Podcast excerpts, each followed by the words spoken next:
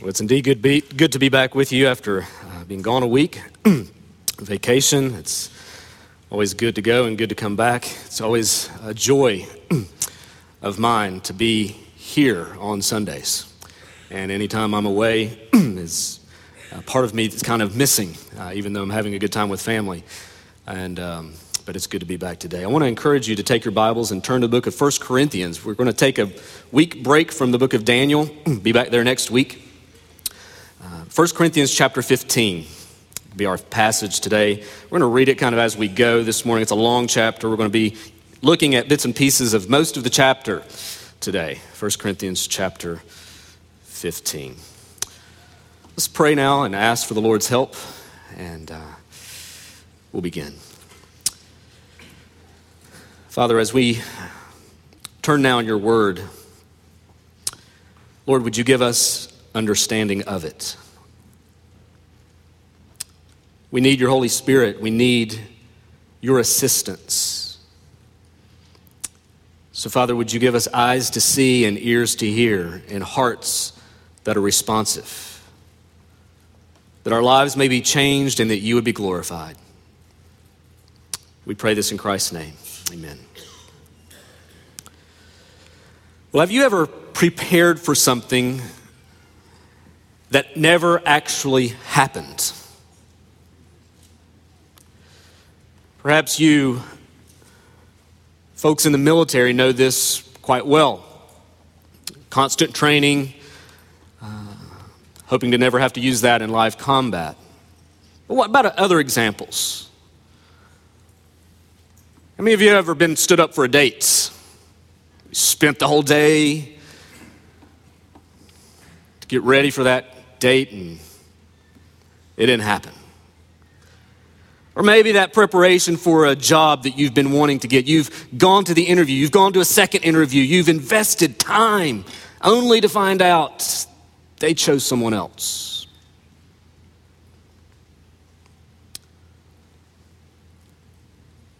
What about investing in a long term relationship that was looking like marriage, but it suddenly came to an end?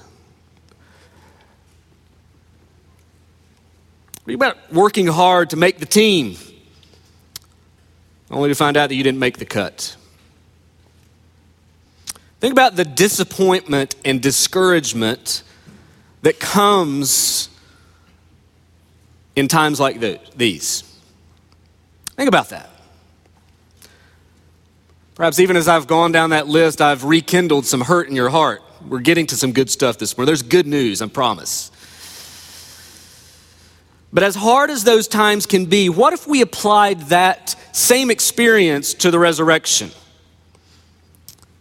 What if we lived out a life of faith, of obedience to God in a risen Savior, only to find out later that the resurrection was not true after all?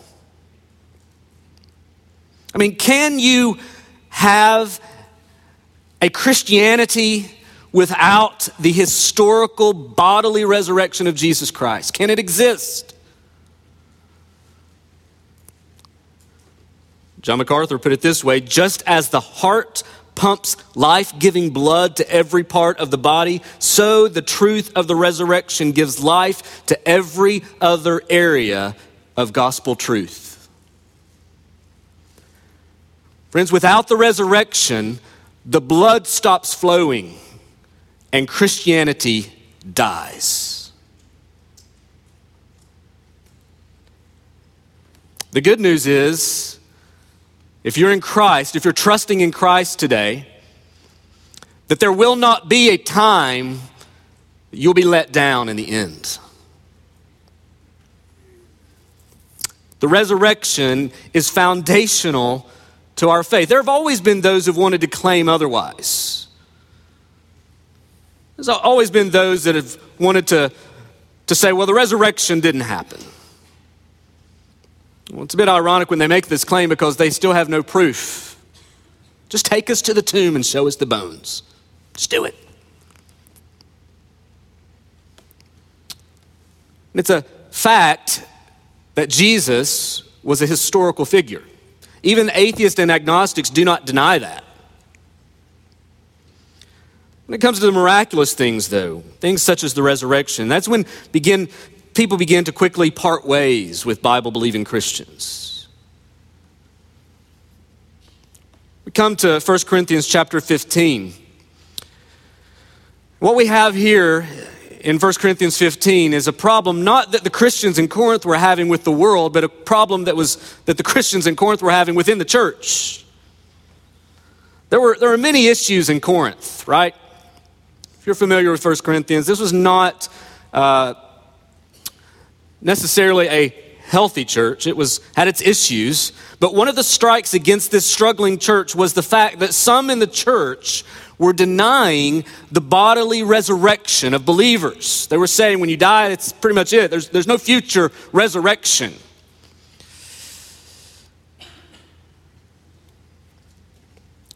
See, the, the, the error that they had embraced was not a disbelief in Christ's resurrection, but a rejection of their own future resurrection. So Paul's main argument here in 1 Corinthians ch- chapter 15 that may surprise you is not he's not arguing for the sake of defending the resurrection of Jesus, although he does that. Rather, he's arguing for the validity of the future resurrection of believers. And he bases that argument on the fact that Christ is indeed risen.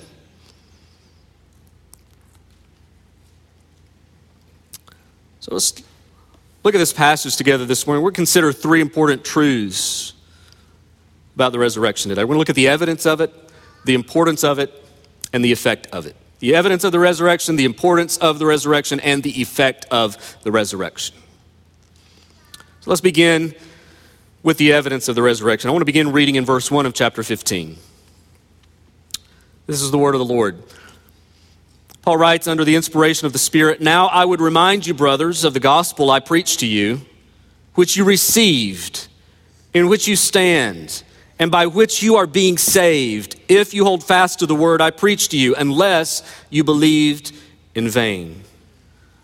For I delivered to you as of first importance what I also received that Christ died for our sins in accordance with the Scriptures, that he was buried, that he was raised on the third day in accordance with the Scriptures, and that he appeared to Cephas, then to the twelve.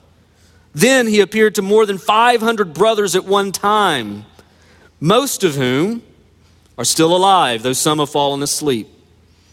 Then he appeared to James, then to all of the apostles. Last of all, as one untimely born, he appeared to me also. I'm the least of the apostles, unworthy to be called an apostle, because I persecuted the church of God. But by the grace of God, I am what I am, and, by, and his grace toward me was not in vain. On the contrary, I worked harder than any of them, though it was not I, but the grace of God that is in me. Whether then it was I or they, so we preach, and so you believed. Notice what Paul does here in the beginning of chapter 15. He's, remember, he's, he's seeking to correct an error that's taking place in the church. They were denying the future bodily resurrection of believers. Someone crept into the church saying, hey, this whole thing about, this whole thing that, that well, there's Jeremy or Trey that prayed about it. They may be praying about it, but don't buy it, right? This, this whole idea when you die that you're going to be raised again and given a new body. Come on. This was the problem in the church of Corinth. And, and Paul begins confronting that issue by seeking to remind the brothers and sisters there of the gospel that had been preached to them. Verse 1, we see that. Reminding them of the gospel, very gospel that saved them, the very gospel in which they stand in the present and are being saved. Let that, by the way, be yet another reminder that as Christians, we, we never graduate from the gospel, do we? No matter who you are today, Christian or not, you need the good news of Jesus Christ. You need the gospel of grace. If you're not a Christian, you need the gospel of grace to make you a Christian, to bring you to life. If you are a Christian, you need the gospel of grace to re- be, re- to be reminded of this glorious news, to spur you on, to give you strength, to give you encouragement. Let this be a reminder to us that we can easily go astray, that we need to be reminded of the gospel often. That's why we sing about the gospel. That's why we pray about the gospel. That's why we want to be reminded time and time again because apparently some in Corinth were forgetting the gospel. And so Paul is saying, hey, I'm reminding you of what I preached to you. Don't forget that. And central to that very gospel was the fact that not only Christ died for our sins, but that he was buried and that he was raised on the third day.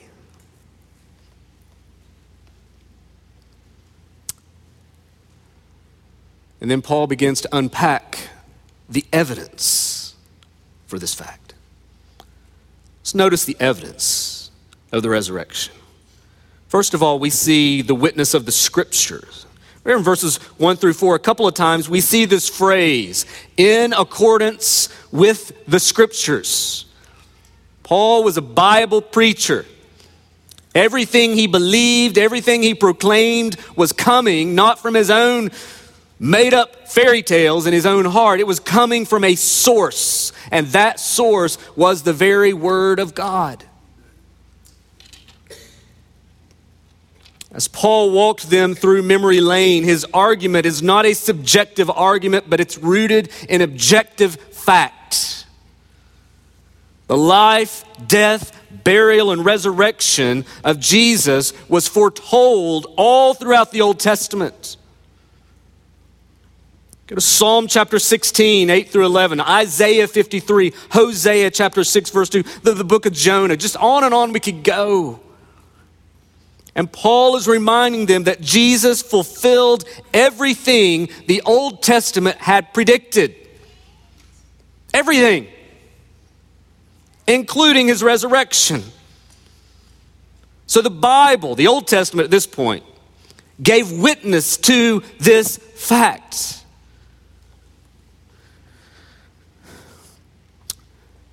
Friends, when we have disagreements and debates, whether it's with the secularist or with atheists or with other religious groups, I can guarantee you that the, the, the, the level on which the argument should take place is not an argument in a particular area of doctrine. Really, the disagreement, you can trace every argument, every disagreement, all the way back to a fundamental difference that we have with others. And it is what is your source of authority?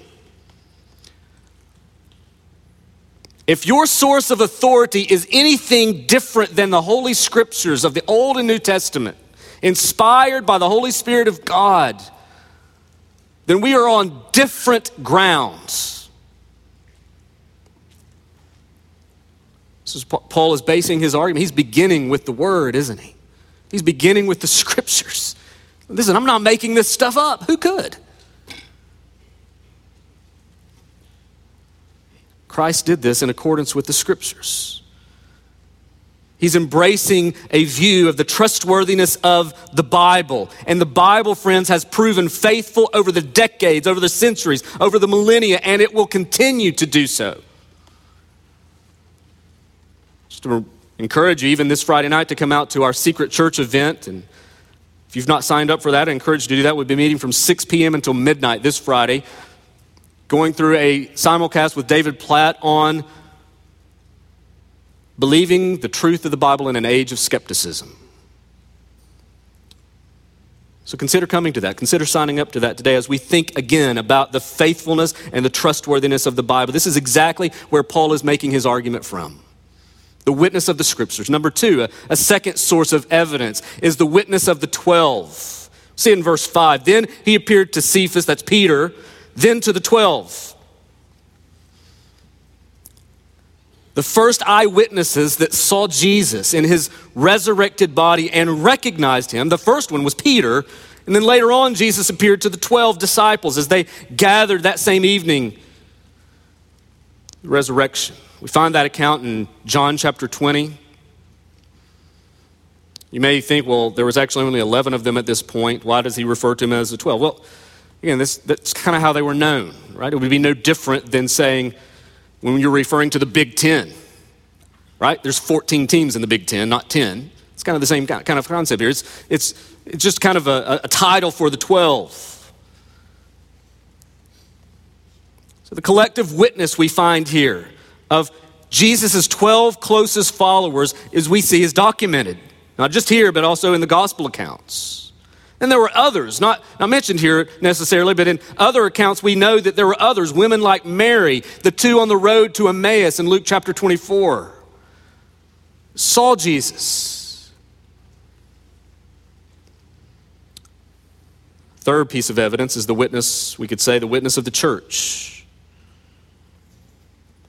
Verse 6 Then he appeared to more than 500 brothers at one time, most of who have fallen asleep. That means they've died, or not, not most, some.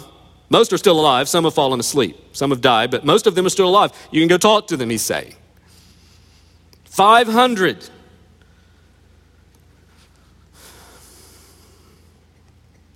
We know that Jesus had several appearances after his resurrection, but there was at least one occasion where some 500 people encountered him. That's like twice the size of this group in here.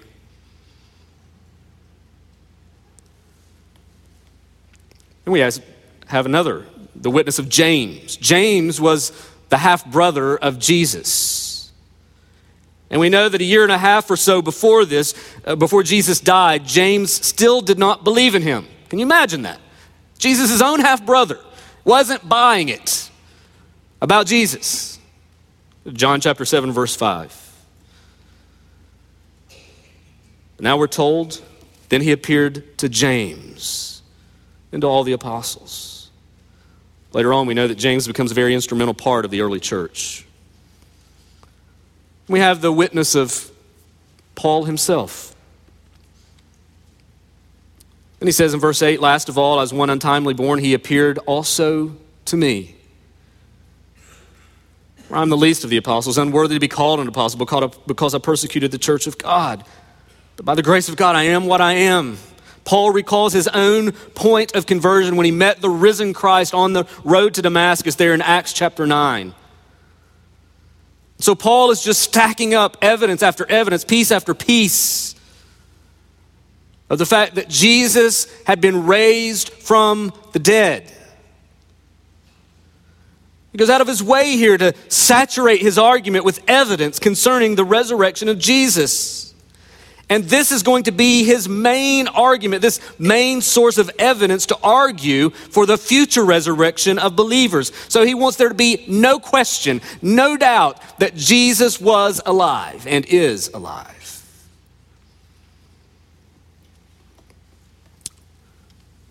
We could go more and more about the evidence, but let's move now to the importance of the resurrection. The importance of the resurrection.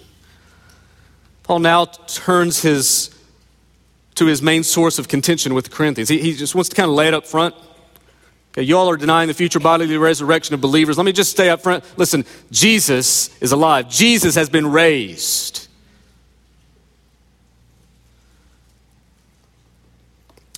Let's pick up in verse 12 and read down to verse 19.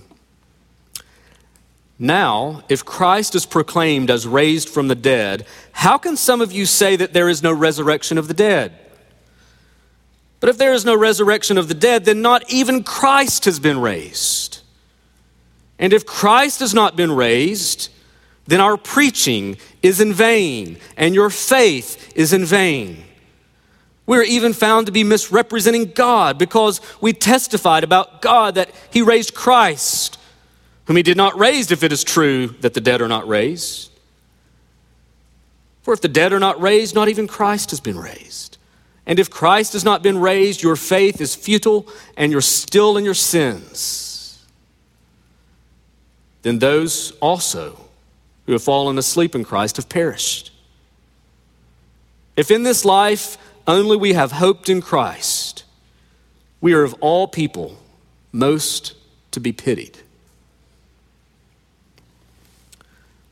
You see Paul's reasoning here, his logic. He's arguing that if it's true that there's no future resurrection of the believer, he's going to die and that's it. Then it's also true that Christ has not been raised from the dead.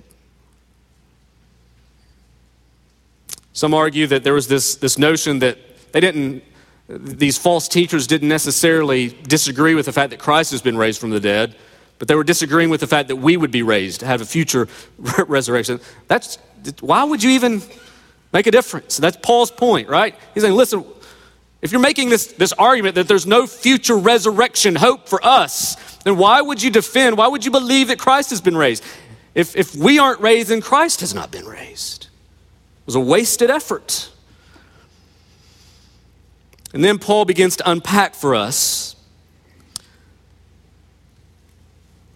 the essential importance of the resurrection in the rest of the chapter.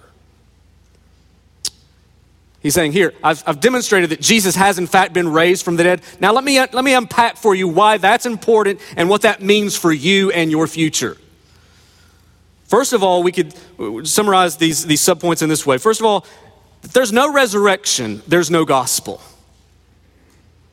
There's no resurrection, there, there's no gospel. Remember, the first verse, Paul is reminding them of the gospel. Gospel means good news. And included in that gospel, that good news, is the resurrection of Jesus. And now he says in verse 14, but if there's no resurrection of the dead. Verse 13, there is no resurrection of the dead, then not even Christ has been raised. And if Christ has not been raised, our preaching and our faith, both, are in vain. If Christ has not been raised, he says, then what good is your faith? What good is it?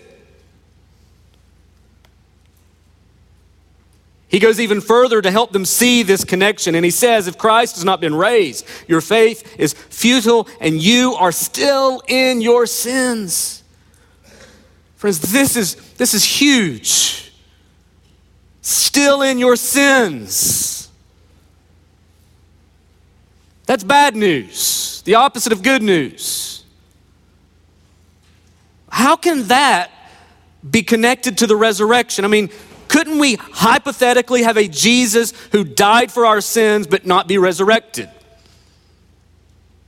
I mean, after all, there are other religions out there who have a, a, a savior of types or a God that they worship whose tomb they go to to honor and revere. Couldn't we just be like them? Have a dead savior.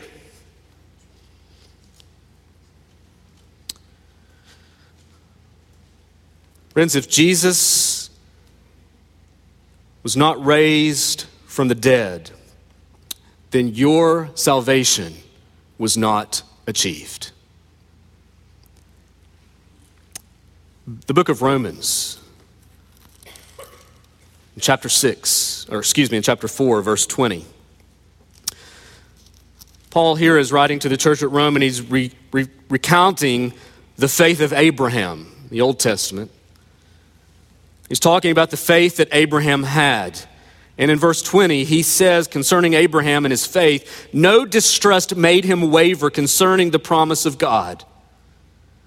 But he grew strong in his faith as he gave glory to God, fully convinced that God was able to do what he had promised.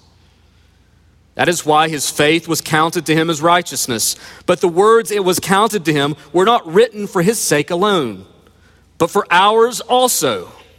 It will be counted to us who believe in him, who raised from the dead Jesus our Lord, who was delivered for our trespasses and raised for our justification.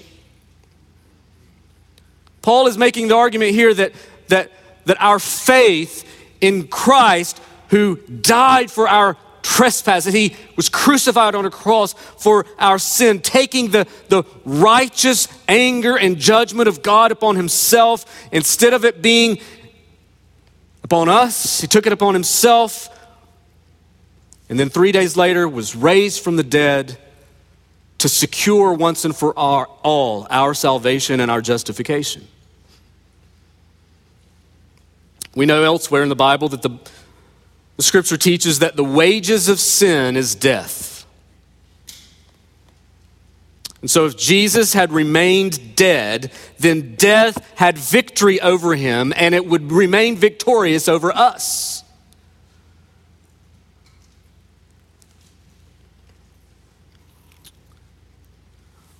But then Paul says in 1 Corinthians 15, verse 20, but in fact, Christ has been raised from the dead.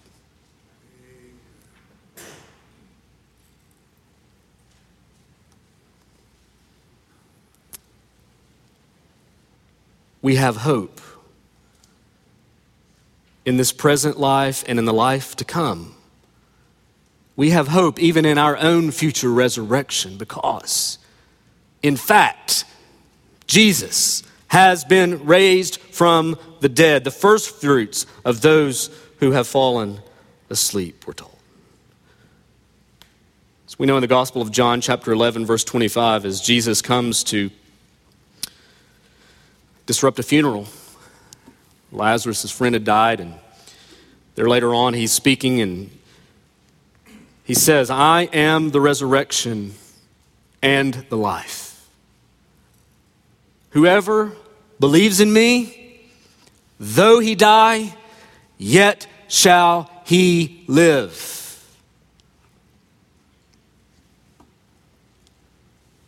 That, that, that is the essence of the gospel, isn't it?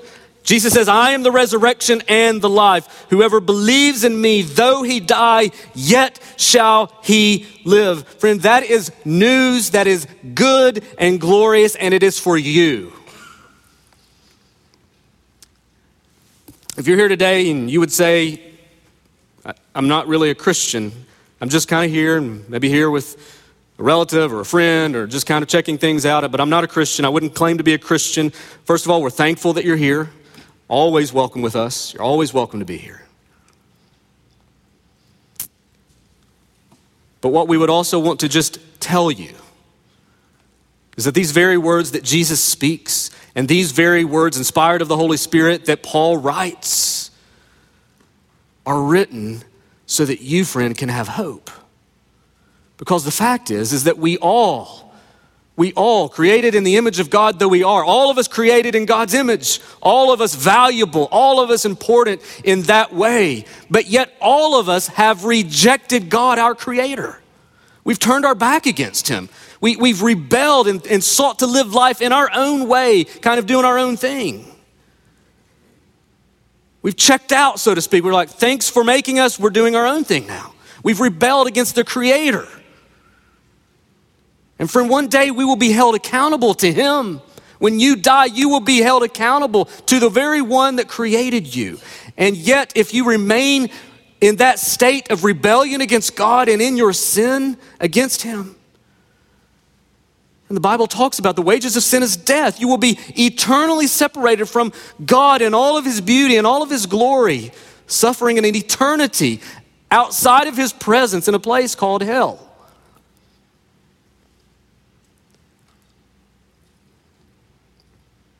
Let that sink in for a moment. Eternity with no God, suffering. You think the world's bad now. That, that is your state if you are not a Christian. That is your verdict. That is the sentence placed upon your life right now. But, friend, there's good news. God, in His kindness and in His love and in His grace, loved us so much that He willingly sent His Son into the world. And the Lord Jesus lived a life we will never live. He lived in perfect obedience to his Father, fulfilling everything in the, in the law, fulfilling everything he was required to do, and never sinned, not once. And yet, was crucified to an old rugged cross. Why? Not for his sin, but for the sins and punishment for all who would ever believe in him. And friend, the good news for you today is that if you would simply quit trusting in yourself, quit trying to seek reconciliation with God or some concept in your mind or, or trying to, to, to, to, to meditate your way out of this world, if you would just simply realize that you were created and you've rebelled against God, and yet God, in His kindness, has given you a Savior, and if you would place your faith and hope in Him, you will be forgiven of all your sins, adopted into His family, and given hope for all of eternity. Jesus says, I am the resurrection and the life. Whoever believes in me, though he die, yet shall he live. If you trust in Christ, there will be eternity of joy, eternity of glory, eternity that will never, the, the, eternity that will never end. That's kind of redundant, but it will be an eternity that you will want to be part of. And God has given you this gift in Christ. Friends, the Christian faith is a living faith. It is a faith full of good news. And Paul would say, but if the resurrection isn't true, then it's also true for Christ. If Jesus wasn't raised from the dead, then we would not have good news. If there's no resurrection, there's no good news. Just close the doors of Christianity. Just lump all of this stuff with the fake news that's going on today, right? It's fake news if Jesus didn't, if he wasn't raised from the dead. But Paul says, in fact, he has been raised. He has been raised. So if there's no resurrection, there's no good news, there's no gospel. Number two, if there's no, if there's no resurrection, there's no ministry. In verse 14, Paul says, Our preaching is in vain. In verse 15, he goes on to say, We would be found misrepresenting God. Everything that we've preached, everything that we've taught, everything that we have committed our lives to, it's a lie if Jesus hasn't been raised from the dead. We'd have nothing good to say. We would have nothing good to do. Sure, we might join together as a community to try to make this world a better place because, after all, this is all we've got was just reading an article, and, I think it's CNN yesterday, about the, the nones, not N U N S, the N O N E S, the millennials today that, that have no faith. And yet they're yearning and longing for a sense of community and belonging. There, even the article was, the point was that even though I don't believe, still give me Easter kind of, kind of thing. It was just a demonstration of how these, these folks were, were yearning and desiring for, for community and for belonging and for importance and for connecting. But for what good?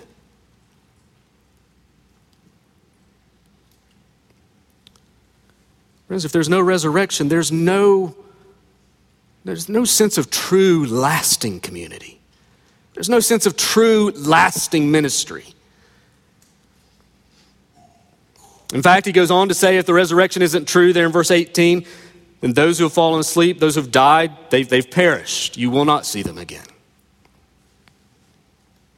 Listen, listen to Paul's logic kind of unfold. Let me uh, skip down to verse 29 for a moment. We'll come back to the verses preceding that in a second. He says, Otherwise, what do people mean by being baptized on behalf of the dead? If the dead are not raised at all, why are people baptized on their behalf? Why, why am I in danger every hour? I protest, brothers, by my pride in you, which I have in Christ Jesus our Lord, I die every day. Why do I, what do I gain if, humanly speaking, I fought with beasts at Ephesus? If the dead are not raised, let us eat, drink, for tomorrow we die. Not be deceived. Bad company ruins good morals. Wake up from your drunken stupor, as is right, and do not go on sinning, for some have no knowledge of God. I say this to your shame. Do you, do you see Paul's conclusion here. He, he's saying that if there's no resurrection, then what's the use of doing the things that we do? Paul, Paul was, he didn't have an easy ministry. He was persecuted, he was beaten, he was stoned. He was imprisoned. He was rejected. Apparently, he took on a beast at Ephesus. On and on we could go.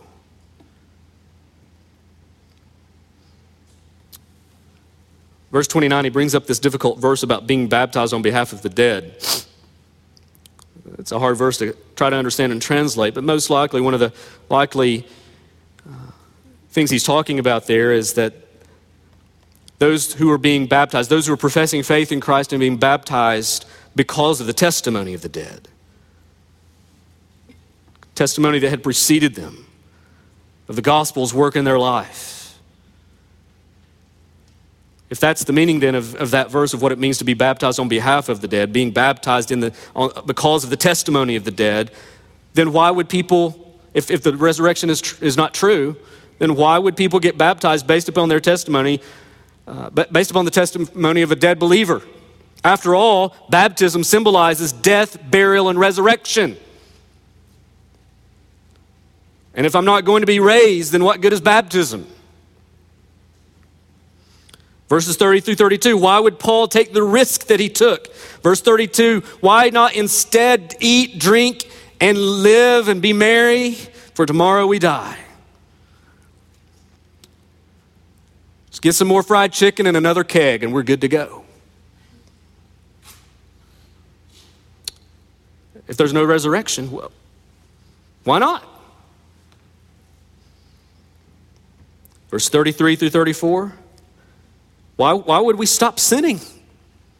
Why, why, what's the incentive for us to try to fight against sin if the resurrection isn't true? Enjoy your sin. Enjoy it. That would be our conclusion if the resurrection weren't true. On and on we could go. Why preach the gospel? Why encourage people to believe in it? Why risk harm and discomfort if all there is is this life? It's all in vain, friends. It's all in vain. It's all useless if Christ has not been raised from the dead. All of it.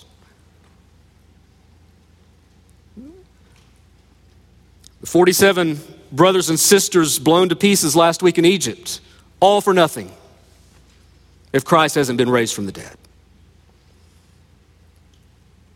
All for nothing. But in fact, Christ has been raised from the dead. Their lives taken last week were not in vain. The hope of the gospel that we have today is not in vain. The risk that we would want to take for the sake of King Jesus, not in vain. The fight against sin, not in vain. The ministry that we pour ourselves into day after day, week after week, the, the, the, the, the things that we want to help our children understand, everything that we go about doing, not in vain because Christ is risen.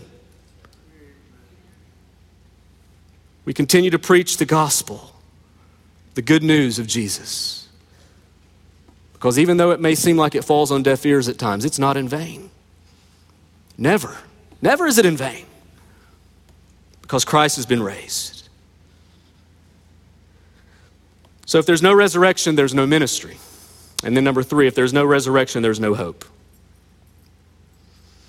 Back in verses 18 and 19, he says those that those who have died have simply died. And the rest of this rest of us in this life whose hope is in Christ, we are to be pitied. I mean, people should feel sorry for us if the resurrection isn't true.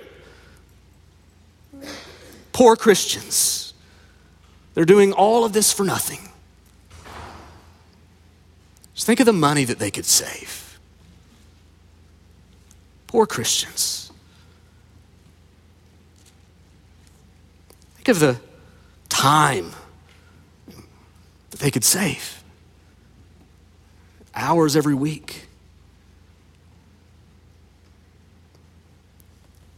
But in fact, Christ has been raised from the dead. Verse 20 In fact, Christ has been raised from the dead, the first fruits of those who have fallen asleep. For as by a man came death, it's Adam in the garden. Through Adam came sin and death. By a man has come also the resurrection of the dead. For as in Adam all die, so also in Christ shall all be made alive. But each in his own order Christ the firstfruits, then at his coming, those who belong to Christ. Then comes the end, when he delivers the kingdom to God the Father after destroying every rule and every authority and power, for he must reign until he has put all enemies under his feet. The last enemy to be destroyed is death. For God has put all things in, in subjection under his feet. But when it says all things are put in subjection, it is plain that he's expected who put all things in subjected under him. When all things are subjected to him, then the Son himself will also be subject, subjected to him who put all things in, in subjection under him, that God may be all and in all. Here, Paul is just simply pointing to us, reminding us again that, that the, in fact, Christ has been raised. Through Adam, sin came and death came as a result of sin. But through Christ, often referred to as the second Adam, through the one who did it right, the one that was obedient, the one who did honor and please his heavenly Father, the one who came and gave himself for our sin, comes salvation and hope. As in Adam, all die. But in Christ, shall all be made alive. Christ, the first fruits, He's the guarantee of what will follow. And all of this will take place, this change that he's talking about, this being made alive will take place at the second coming of Jesus, when those who have died will be raised, given new bodies, changed, praise God. And we will be with Christ forever. We know that in the interim, testimony of the thief on the, the thief on the cross, that until that day, we would be in paradise with our Savior. There's coming a day that we will be given resurrected bodies. He unpacks that for us. We're not going to read it all, but in verses 35 through 49 of 1 Corinthians chapter 15, that's what you're getting. Heavenly bodies, fit for heaven, bodies that are no longer perishable, bodies that are spiritual and eternal. Friends, because Christ has in fact been raised from the dead, we have all the hope that we could ever ask for. Nothing more needs to be added. The work of salvation is complete. I just ask you, friend, where might you be placing your hope today? Where might you be looking for that source of being made whole? Because we all feel the brokenness of this world, the curse that's upon this world due to sin, don't we? You know, even if you're here and you're not a Christian, you know full well that things aren't right. But, friend, God in Christ Jesus has made everything right if you would simply yield to Him in faith. Is what might you be placing your hope in? Is it your, your intellect, your education, your career, status, a certain relationship, acceptance?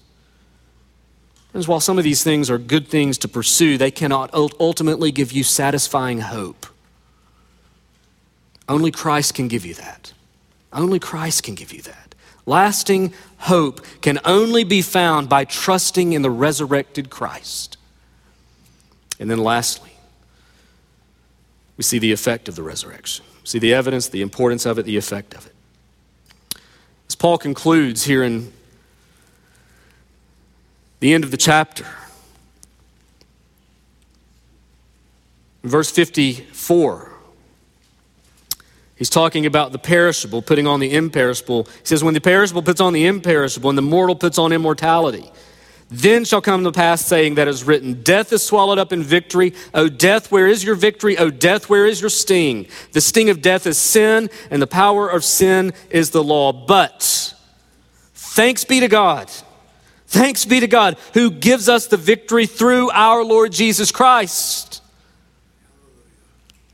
Therefore, as a result, because of this, my beloved brothers, be steadfast, immovable, always abounding in the work of the Lord, knowing knowing that because of the resurrection of Christ is true and our coming resurrection is true, knowing that in the Lord your labor is not in vain.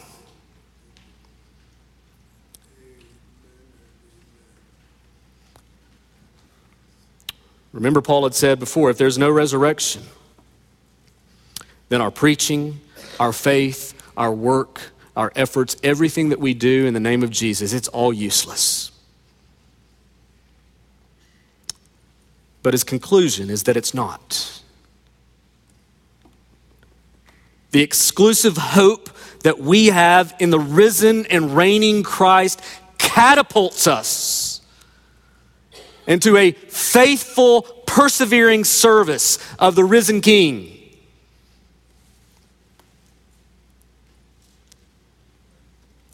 Because Jesus is alive, we work, we strive, we labor, we toil, we remain steadfast, we remain immovable, we take risk, we suffer, we fight sin, we press on, we preach the gospel for the glory of our great King and our great God.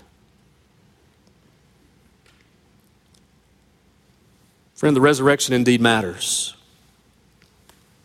Without it, we have no confidence in the gospel. We have no hope for the future. And we have no motivation in the presence. But as Paul says so clearly, but in fact, Christ has been raised from the dead. So then we must believe the gospel and be faithful stewards of the gospel to the glory and praise of God. Let's pray. Father, we can't thank you enough for this wonderful hope that we have in a risen Savior. We thank you, Lord, that you have not left us in our sin, that you have not left us to ourselves, that you have not rejected us. Lord, you would have been just. God, you are perfect. You're not only a perfect creator, you're a perfect king. You're a perfect judge. You are perfect in everything that you are. You would have been right and just to leave us in our sin and, and let us face the, the certainty of consequences because of our sin and rebellion against you. Lord, you would have been right to, to, to judge and condemn us, but you have chosen, Lord, instead to send your own Son into this world to live a life we all should have, and yet die a death and take upon himself the judgment we all deserve, so that whoever would place their hope and faith in him would be forgiven of all of their sin and adopted into your family. Lord, what a great work of salvation that you have given us, a salvation that you have accomplished. So, Father, would you help us to realize this this morning that maybe we're here today and we're not a believer and we're not a Christian. We, we hear these things, we still have questions. But, Lord, maybe our heart has been opened to the truth of who you are today.